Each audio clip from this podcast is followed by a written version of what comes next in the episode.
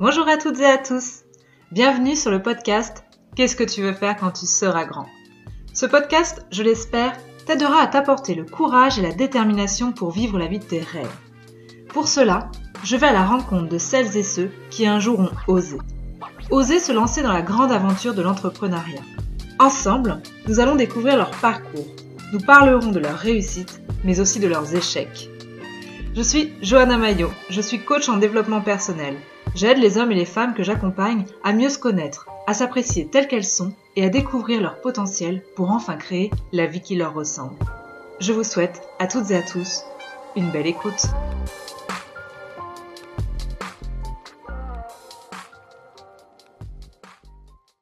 Salut Olivier. Salut Johanna. Je suis ravie de te retrouver aujourd'hui. Merci d'avoir répondu présent à mon invitation. Comment vas-tu? Eh ben écoute, ça va très très bien. Moi, je suis toujours très content de participer à, des lancements de projets, à, à, venir supporter en fait toutes les bonnes âmes qui sont pleines de, bonnes ondes et de bonne énergie comme toi. Euh, donc voilà, on y va et on est là pour partager un, bon petit moment. Tout à fait. Merci beaucoup Olivier. Alors, euh, la tradition du podcast, je commence toujours par la même question, c'est-à-dire, Olivier, c'était quoi ton rêve d'enfant? Euh, Alors, c'est une très bonne question. Euh, autant que je m'en souvienne, j'avais pas spécialement de rêve bien, bien ciblé.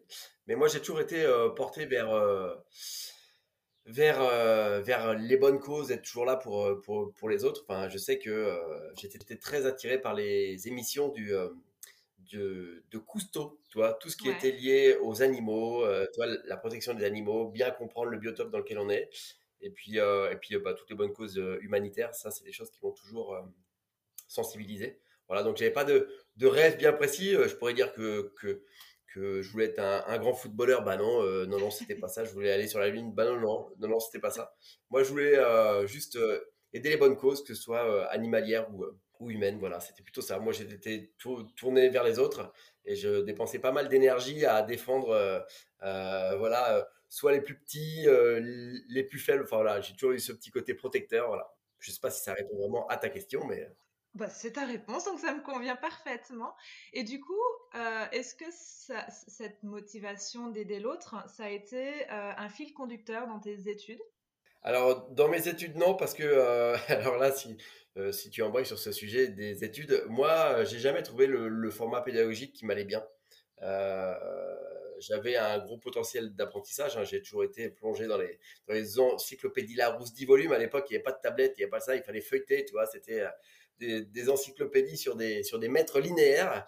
Et moi, je m'abreuvais de tout ça. Enfin, j'ai toujours été très attiré par, par la connaissance, par, mais euh, à l'école, c'était un petit peu plus euh, compliqué. Moi, je fais partie euh, de la tranche de population qui est dite hypersensible. Je ne sais pas si tu connais cette catégorie des, hypersensibles.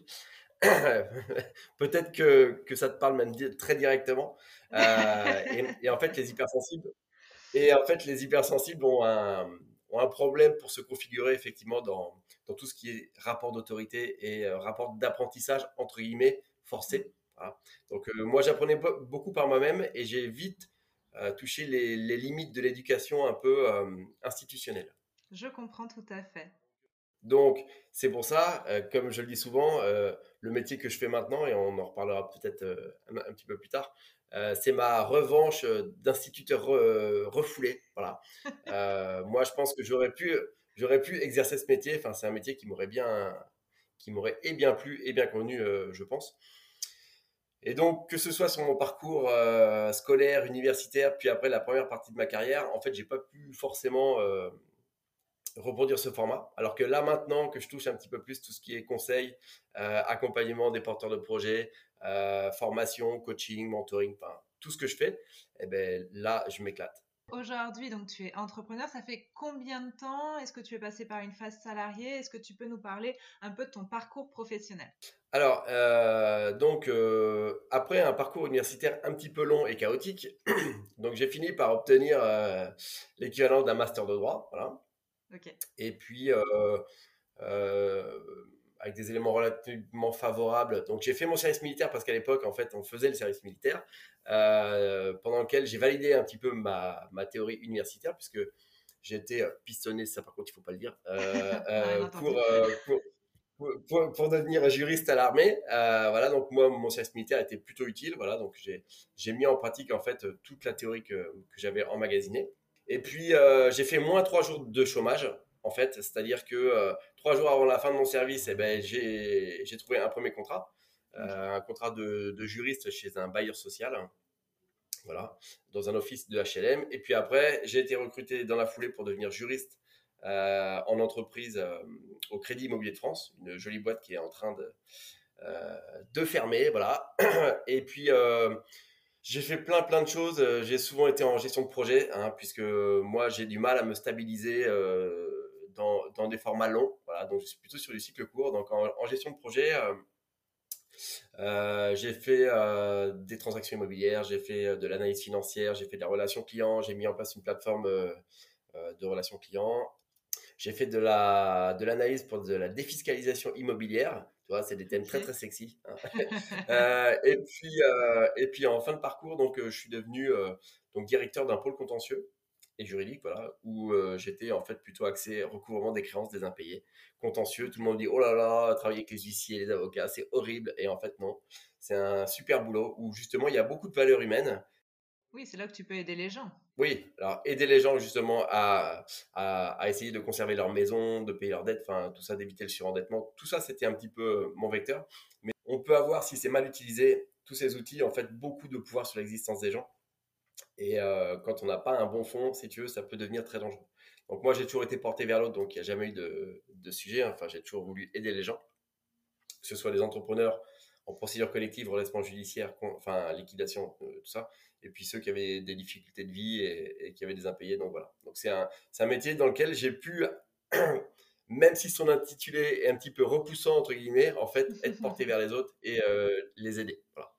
Donc ça, c'était la première partie. Euh, donc j'étais plutôt dans une phase ascensionnelle en, entreprise. Hein. Euh, j'avais deux équipes, une équipe à Poitiers, une équipe à Toulouse, euh, entre 20 et 30 euh, collaborateurs. J'avais des perspectives pour devenir directeur de site. Voilà, c'était génial. Sauf que comme on avait été racheté entre-temps par une autre boîte dont je ne partageais pas tout à fait toutes les valeurs, J'étais plus trop aligné en fait, et donc il a fallu que je pivote sur un autre sur un autre projet. Et donc mon projet initialement, donc ça a commencé en 2015 euh, c'était de sortir pour devenir euh, consultant formateur en management et en gestion d'équipe. Car comme tu le sais, ce sont mes spécialités. Euh, et puis, et puis bah, finalement, on a été racheté et donc j'ai pas pu quitter mes équipes comme ça. Donc j'ai été transféré dans une autre entreprise avec mes équipes parce que voilà, c'était mon équipe à moi, c'était quand même quelque chose de, de, très sacré, quoi. voilà. Et c'est ce qui me manque un peu maintenant dans ma vie de maintenant. Et je vais t'expliquer pourquoi. Et donc, au bout de deux ans dans cette nouvelle boîte, donc j'ai vu que c'était pas possible et qu'il fallait que je sorte. Donc, du coup, je suis sorti pour devenir consultant formateur en management. Et en fait, quand on voit comment c'est compliqué pour devenir euh, organisme de formation aujourd'hui, parce que c'est énormément de paperasse pour finalement, enfin, il faut des coups de tampon de partout, il faut des certifications de partout, enfin, c'est le parcours du combattant.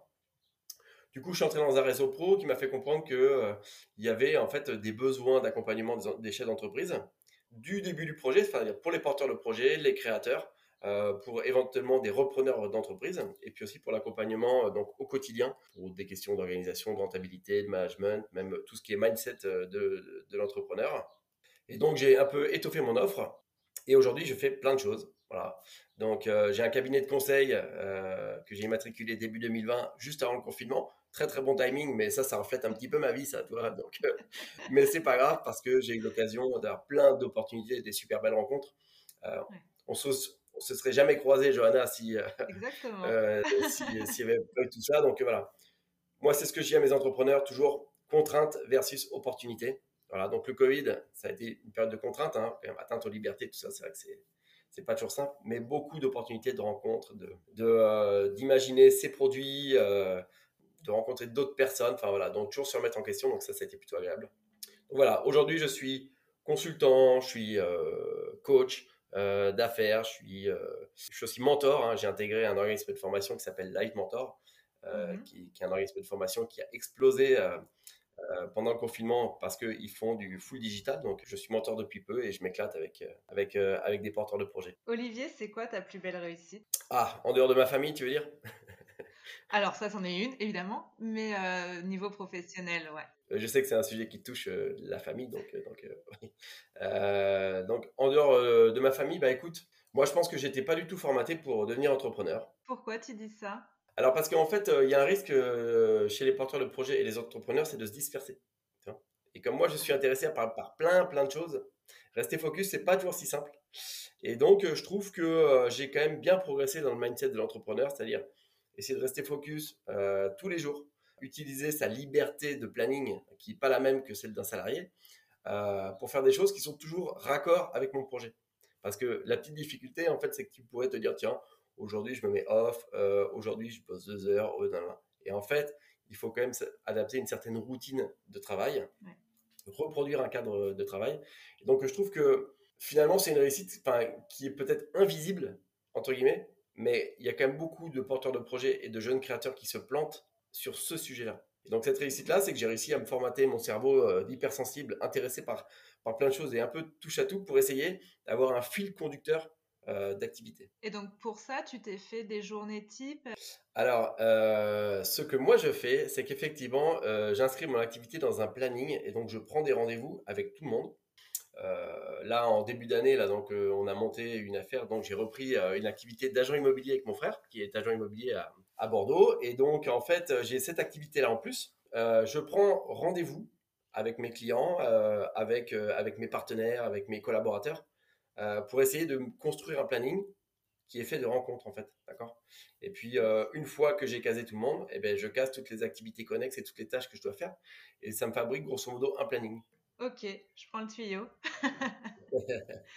Est-ce que tu peux échanger sur tes échecs dans ta vie d'entrepreneur et qu'est-ce qu'on fait en cas d'échec et comment tu as su rebondir, comment tu t'en es servi par la suite? Alors, moi, mon échec principal, il est très très simple. Quand je suis euh, rentré euh, dans mon réseau pro, en fait, qui, euh, qui faisait de l'accompagnement d'entrepreneurs, ils ont eu un format de, un, modèle de formation qui était un peu old school, entre guillemets.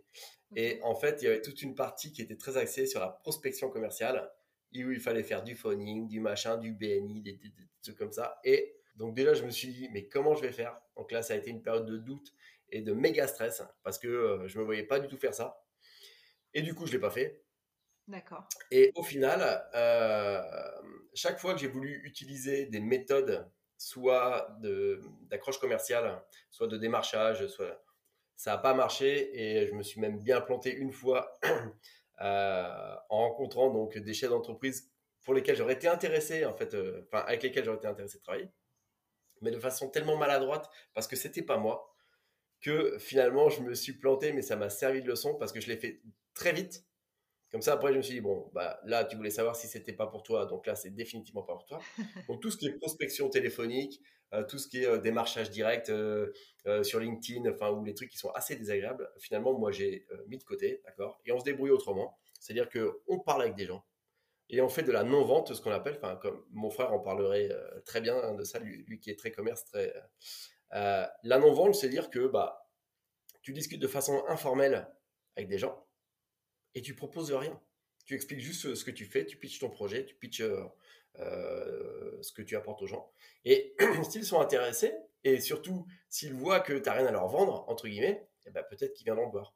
Et au final, on voit que ça, ça marche. Donc, euh, toute la méthode, enfin, old school des années 80-90, là, de démarchage direct, prospection, machin truc, ça, moi, j'ai mis de côté parce que j'ai vu que ça correspondait pas du tout à mon format. Et au final, ce qu'il faut faire, je pense, c'est aligner avec ses valeurs et sa vision et rester soi-même, d'accord Et ne pas forcer la vente. C'est-à-dire que ceux qui ont la dalle, qui disent ouais, tu vois, moi je vais y aller, machin truc, euh, je vais lui démontrer ci, je vais lui démontrer ça. En fait, on est dans un processus de vente qui a quand même bien changé et que les gens maintenant euh, sont plus effrayés par ceux qui les démarchent que ce qui se passait peut-être avant. Ça, c'est aussi euh, les, les, générations. Toi, tu es d'une génération après moi, hein, parce qu'on n'a pas vraiment le même âge. Et en fait, ça, ça a été intégré le fait qu'on a le droit de repousser quelqu'un dont on n'a pas besoin du service et que euh, être démarché par des euh, marchands de d'aspirateurs, enfin moi c'est l'exemple que je prends, j'ai rien contre les marchands d'aspirateurs, hein, mais euh, voilà, c'est fortement désagréable et donc je ne veux pas appliquer aux autres ce que je ne m'appliquerai pas à moi. Donc moi je mise sur la qualité de mon travail, la recommandation, le réseau, ce qui est quand même beaucoup plus agréable parce que ça permet de rencontrer des gens et de leur expliquer. Et au final, on trouve que ce que moi j'appelle les porteurs de marque. les porteurs de marque, c'est ce sont les autres qui vont parler encore mieux euh, euh, de nous que nous. Mmh. Voilà. moi, euh, par exemple, Johanna, bah voilà, je veux dire qu'il y a l'agence Les Bêtises que j'adore parce que le nom je l'adore, je te l'ai dit. Enfin voilà. Et eh ben écoute, dirais, bah, j'ai passé un super moment. Faut vraiment que tu y ailles, faut que tu t'intéresses à son, travail. Et voilà. Yes. Aujourd'hui, les consommations évoluent. Les gens ont besoin d'authenticité, de, transparence. Donc, euh, vendre pour vendre, effectivement, je, te rejoins tout à fait. Je pense que euh, c'est old school et ça ne marche pas. Et en plus, on ne devient pas euh, entrepreneur pour reprendre des schémas qu'on nous a imposés. On est entrepreneur pour enfin donner du sens à nos vies et être nous-mêmes. Donc, euh, je crois euh, à 200% euh, à ta façon de faire, puisque je me l'applique aussi dans mon quotidien. Et d'ailleurs, toi, première motivation à devenir entrepreneur, c'était quoi?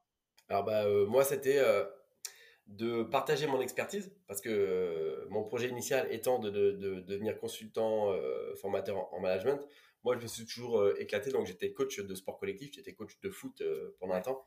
Et donc, gérer des équipes, c'était mon truc. C'était vraiment euh, le relationnel, même gérer les conflits. moi, j'adore ça. les gens disent Ah ouais, toi, t'aimes gérer les conflits alors que moi, je déteste ça. Bah, moi, ça fait partie des relations avec les autres, les conflits. partager les succès, enfin, tout ça.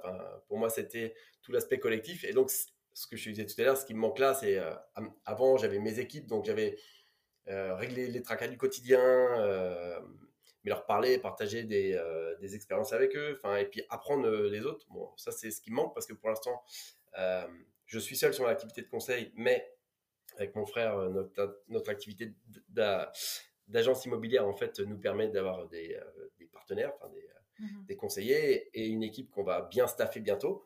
donc voilà, donc je vais reprendre un petit peu cet aspect collectif qui me manque. Mais euh, voilà, ce qui m'a poussé moi au début, c'était de partager ce que je savais pour éviter que les gens fassent certaines erreurs. Et je sais qu'il y a une grosse difficulté euh, en entreprise. Enfin, il y avait parce qu'on ne sait pas trop ce que, ce que ça va devenir post, post-confinement. Mais euh, les enfin, beaucoup de managers étaient en difficulté parce qu'on ne, on ne leur laissait pas le temps d'être manager. Mmh.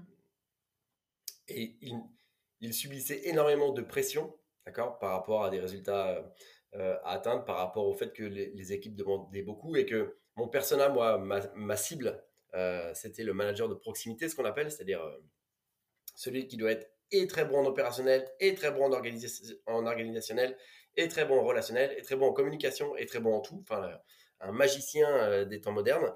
Un super-héros, formateur de super-héros. Exactement. Mais, mais toi, c'est une expression que j'avais utilisée juste avant mon départ de mon ancienne boîte. Je dis, euh, voilà, euh, n'oubliez pas que les managers de proximité, pas ceux qui sont euh, dans les boards ou, ou, à très haut niveau, mais ceux qui sont les plus proches des équipes, ce sont des super-héros. Quoi. Et que vous devriez plutôt les encourager plutôt que les décrédibiliser. Donc mmh j'étais parti avec un petit message comme ça. donc voilà, donc moi j'étais sorti initialement pour essayer de les aider, ces, ces gens-là, parce que je, je, savais que certains étaient un peu en souffrance. Donc, tu vois, ça reboucle avec mon rêve d'enfance, tu vois. Enfin, voilà. C'est que moi, la, la, souffrance humaine et la souffrance animale, c'est un truc qui m'avait toujours un, petit peu, tu vois, euh, qui me touchait au plus profond. Donc, euh, voilà, donc moi, je voulais juste euh, humblement apporter ma pierre à l'édifice et puis apporter un petit peu de tips et puis un, peu de soutien, quoi. Et c'est ce que je fais aujourd'hui avec certains chefs d'entreprise qui ont un peu et les mêmes difficultés opérationnelles pour s'organiser, puis aussi au niveau de la charge mentale, quand même beaucoup de pression surtout avec la période de post-Covid où il y a quand même pas mal d'inconnus au niveau de la, euh, de la trésor, au niveau de la rentabilité, au niveau des nouveaux modèles, de relancer l'activité, d'engager des nouveaux cycles de production. Donc voilà, donc euh, je fais aussi beaucoup de proximité et beaucoup de, de soutien à ces gens-là qui le méritent.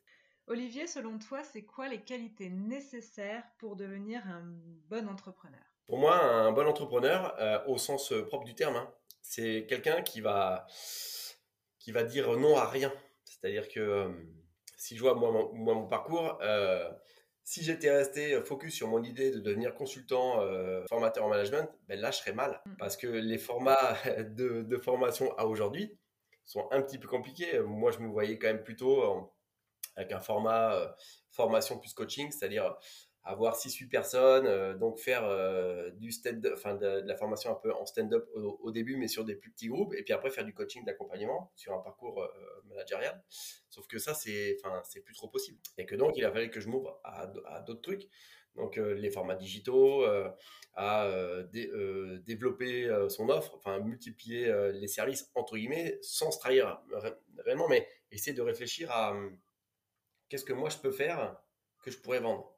Parce que un des gros sujets, enfin moi sur les porteurs de projets que j'accompagne, c'est euh, bien d'avoir des idées, euh, ok, mais d'une part il faut passer de l'idée au projet, et après c'est passer de l'idée au projet et du projet qui va te faire euh, manger. Parce que beaucoup de personnes se lancent, mais un peu en freestyle sans filet. Donc j'imagine que toi tu as dû réfléchir à tout ça. Mais le but, le but ultime, c'est quand même de réfléchir à, à comment est-ce qu'on va en tirer profit. Parce que c'est bien beau de, de, faire un beau produit bien packagé, bien machin, bien truc, et puis qui, qui va être très beau, qui, qui va répondre à ses valeurs propres, mais il faut pas trop se parler à soi-même. Hein, il faut parler à des prospects, c'est-à-dire qu'il faut quand même trouver des gens qui vont être capables d'acheter ce que, ce que tu vas proposer. Donc voilà, donc euh, je pense que l'entrepreneur, c'est un porteur de projet, mais un porteur de projet qui est assez lucide sur les façons dont il va rentabiliser son modèle. Oui, alors euh, moi ce que je veux dire, c'est qu'un un, un entrepreneur, à mon sens, c'est un peu quelqu'un qui est touche à tout et qui s'interdit pas de se lancer dans plusieurs activités. Alors euh, peut-être que c'est que c'est aussi parce que c'est ce que je fais. La, diversification, pardon, ça permet de tester ces modèles et de voir celui en fait qui va peut-être être le plus opportun. Et puis celui-là peut-être euh, un peu moins et, voilà. Et moi, cette année 2020 qui a été en fait une année un peu particulière m'a surtout permis de tester mes modèles dans des formats différents. Et finalement, ça a été une opportunité ce Covid entre guillemets. Ah bah de toute façon, il faut utiliser euh, les moments un peu euh, difficiles pour, euh, ok, comment je me réinvente. Et, pour moi, un bon entrepreneur, c'est quelqu'un qui va toujours tirer des leçons de ses échecs et rebondir et, pas avoir peur de, bah, changer un peu son fusil d'épaule. Et puis, comme tu dis, de se diversifier. moi, aujourd'hui, je me lance, mais il y a trois projets en fait. C'est pas un seul et même projet, c'est trois projets différents et je vais voir celui qui, qui fonctionne le mieux. Donc, donc je te rejoins là-dessus sur la diversité. Et surtout, un, outil central, et tu sais que, que j'y tiens à celui-là, c'est le feedback. Toujours demander à ses clients ou aux prospects, ceux qui ont dit oui et, ceux qui disent non, euh, non, ça m'intéresse pas ou quoi, le pourquoi. Mm. Pourquoi oui, pourquoi non. Toujours demander du feedback pour être en amélioration continue. Toujours demander du feedback pour être au plus proche de euh, ah oui donc toi tu as pas pris cette presta parce que ça ne correspond pas ou c'est pas le bon timing ou le format est trop grand ou il est trop petit. Enfin, voilà. Est-ce que tu as un conseil pour celles et ceux qui souhaitent se lancer?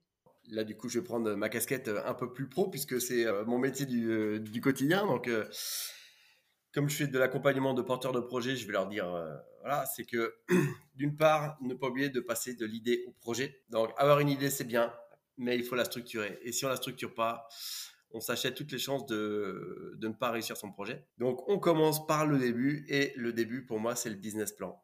Le business plan c'est euh, l'outil euh, incontournable de la réussite d'un projet, c'est-à-dire que euh, alors c'est le business plan comme moi je, je le vois, c'est-à-dire la partie projet.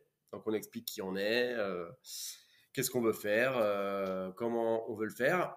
Ensuite on plutôt le business model D'accord. Le business model, c'est euh, les autres, ils font comment euh, Comment est-ce que moi, je vais sortir du lot euh, Je fais mon SWOT, c'est-à-dire je fais mes forces, faiblesses, menaces, opportunités. Donc, c'est-à-dire que tu t'inscris dans un marché que tu as bien étudié pour savoir, en fait, si mon idée, elle est, elle est, elle est bankable, c'est-à-dire est-ce que je vais plaire à un, banquier si j'ai besoin d'un financement? Est-ce que ça va être rentable? Est-ce que dans le temps court, ok, mais est-ce que sur le temps long, est-ce que ça va être, euh, est-ce que ça va être rentable? Voilà. Et ensuite, la troisième partie qui est le prévisionnel de gestion, qui est euh, souvent un peu oublié, c'est-à-dire qu'on met des chiffres en face. C'est-à-dire que, c'est-à-dire que si on ne fait pas une, une, projection chiffrée de son projet, là encore, c'est pas un projet. C'est-à-dire que il faut quand même simuler des hypothèses hautes, des hypothèses basses et des hypothèses moyennes et faire en fait des, hypothèses de, de chiffre d'affaires, de charges et euh, donc le business plan. Euh, du coup, c'est surtout aussi rassurer les gens. Il y, a des, il, y a des, il y a plein de monde, il y a plein de structures, il y a plein de bouquins qui, qui l'expliquent bien. Moi, je, je sais que j'utilise beaucoup le, le, modèle Canva pour structurer une idée. Je trouve que c'est assez simple aussi. Et après, ne pas hésiter à se faire accompagner. Euh, Puisque là, tu es rentré dans des détails qui peuvent peut-être parfois faire peur mais euh, justement de ne pas hésiter à, à, se faire accompagner. Euh. Oui, alors donc effectivement, bon, euh, je ne suis pas dans, dans, dans l'autopromo, hein, mais effectivement, soit trouver quelqu'un qui va pouvoir vous aider pour l'accompagnement du projet. Donc ça, effectivement, il y a des, il y a, il y a des gens comme moi qui existent, mais pas que moi hein, d'ailleurs. Enfin, voilà. Ou alors trouver des mentors, hein, c'est-à-dire qu'il y a aussi beaucoup de chefs d'expérience, de, chefs d'entreprise qui aiment bien partager leur expérience en, euh, en échangeant sur euh, bah oui, euh, moi j'ai fait ça comme erreur au, début, j'aurais peut-être pas dû faire ça, et si j'avais fait ça, ça aurait été mieux. Donc, quand on veut se lancer, pour moi, il y a toute une phase préparatoire et où il faut quand même collecter effectivement beaucoup de ressources, que ce soit des, des ressources théoriques hein, sur le net. Il y a plein, plein de gens, il y a plein de littérature sur le sujet, sur les erreurs à ne pas faire. bon, des fois, c'est un peu caricatural pour moi. Euh, après, euh, si effectivement on a un peu plus de moyens, bah, on va voir euh, quelqu'un qui fait de l'accompagnement pour les porteurs de projets. Où il faut considérer, et moi c'est ce que je dis hein, souvent, moi je suis un investissement, je ne suis pas une charge. C'est-à-dire que quand des gens achètent mes prestations, c'est que je vais leur apporter quelque chose qui va faire que d'une part ça va réussir et surtout qu'ils vont lancer leur projet en temps et en heure. Mm. Parce que, euh, parce que je préfère, moi, investir dans une presta qui va m'apporter la valeur ajoutée tout de suite, plutôt qu'essayer de bricoler. Euh, je pourrais partager euh, une expérience. J'ai voulu, parce que c'était un, peu hype pendant le Covid, fabriquer mon site internet tout seul. Voilà, c'est pas mon truc, mais vraiment, vraiment pas. Et donc, donc j'ai acheté une presta pour me fabriquer un site parce que je voulais faire un blog. Et finalement mon blog bah, j'ai plus trop le temps de le faire parce que comme j'ai tellement diversifié mon activité que finalement mes publications j'ai pas le temps non plus. Donc euh, voilà enfin je pense que se faire accompagner c'est quand même bien. Et je dis pas ça parce que je fais ce métier mais c'est simplement que ça permet de gagner du temps et d'éviter de faire des erreurs non, et puis quand on se lance, il faut aussi. Euh, alors, il y, a des choses qui existent qui sont gratuites, mais il faut euh, mettre aussi de l'argent sur la table si on veut demain euh, dégager de l'argent sur nos activités. Et c'est pas de l'argent perdu. Quand on est entrepreneur, il faut capitaliser sur soi. Et, et comme tu dis, c'est un investissement. L'apprentissage, apprendre par des professionnels qui nous accompagnent, bah, c'est un investissement pour notre entreprise. Donc, donc ne pas hésiter à, se faire accompagner. Et comme tu dis, l'exemple du site internet, il est assez probant Hein, c'est un métier quand même de créer un site internet.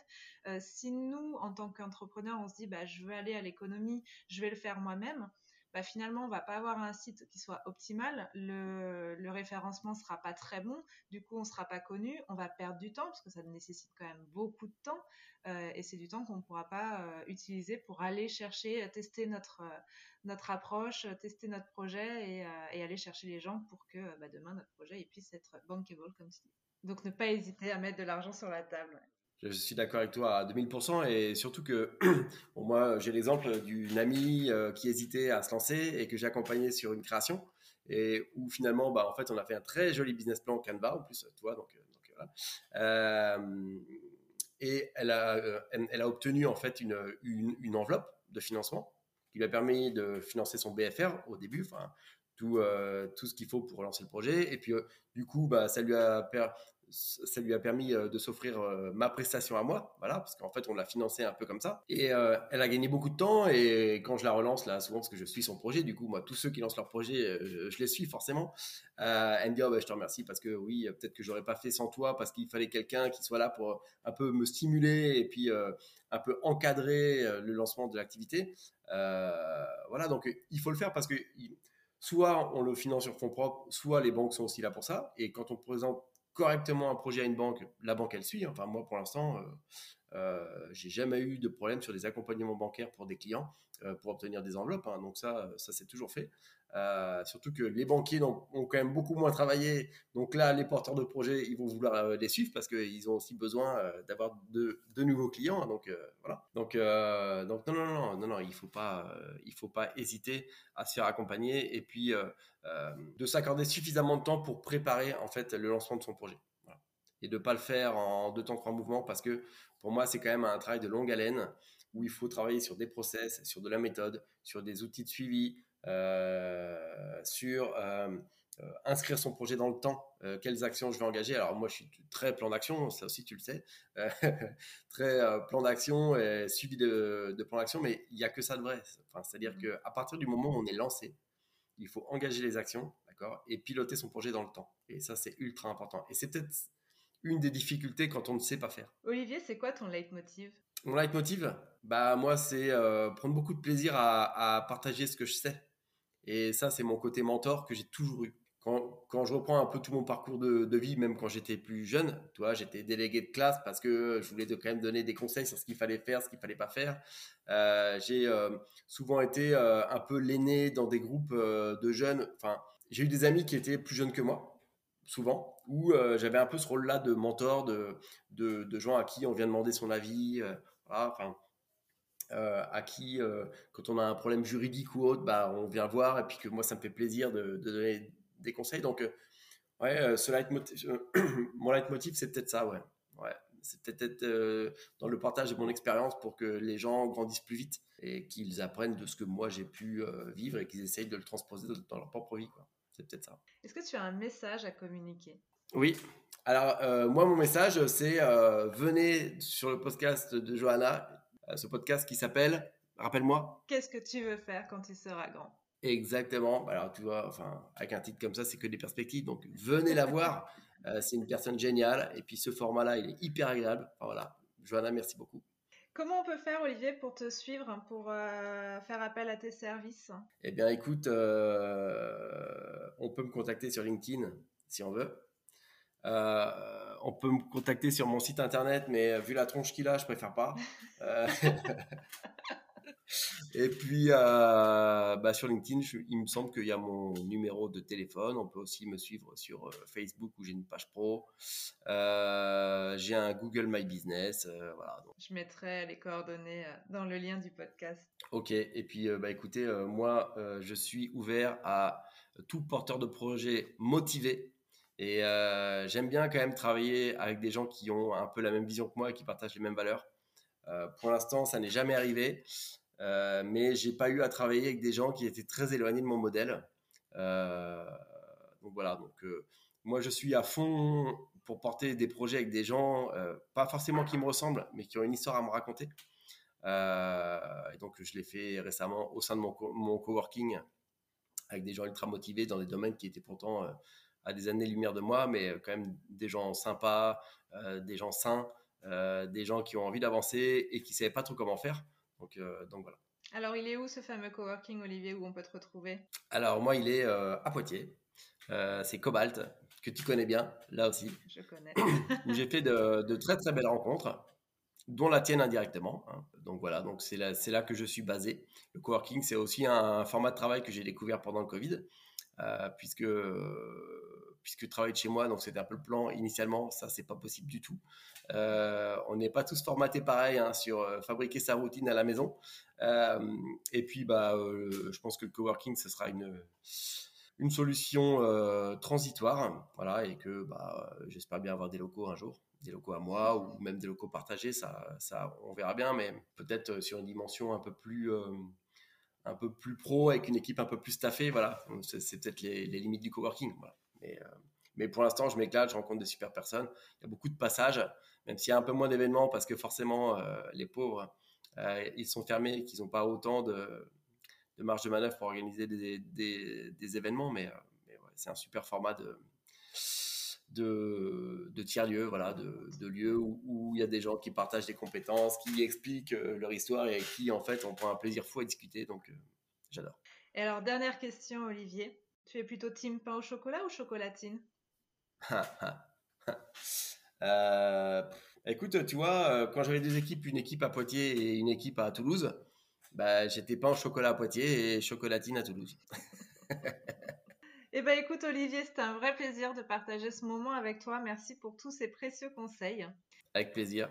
Euh, ravi en fait euh, d'avoir participé à cet épisode. Hein. et donc je redis que venez nombreux. Je vous remercie d'avoir écouté cet épisode. J'espère qu'il vous aura plu et donné le courage de vous lancer dans vos projets.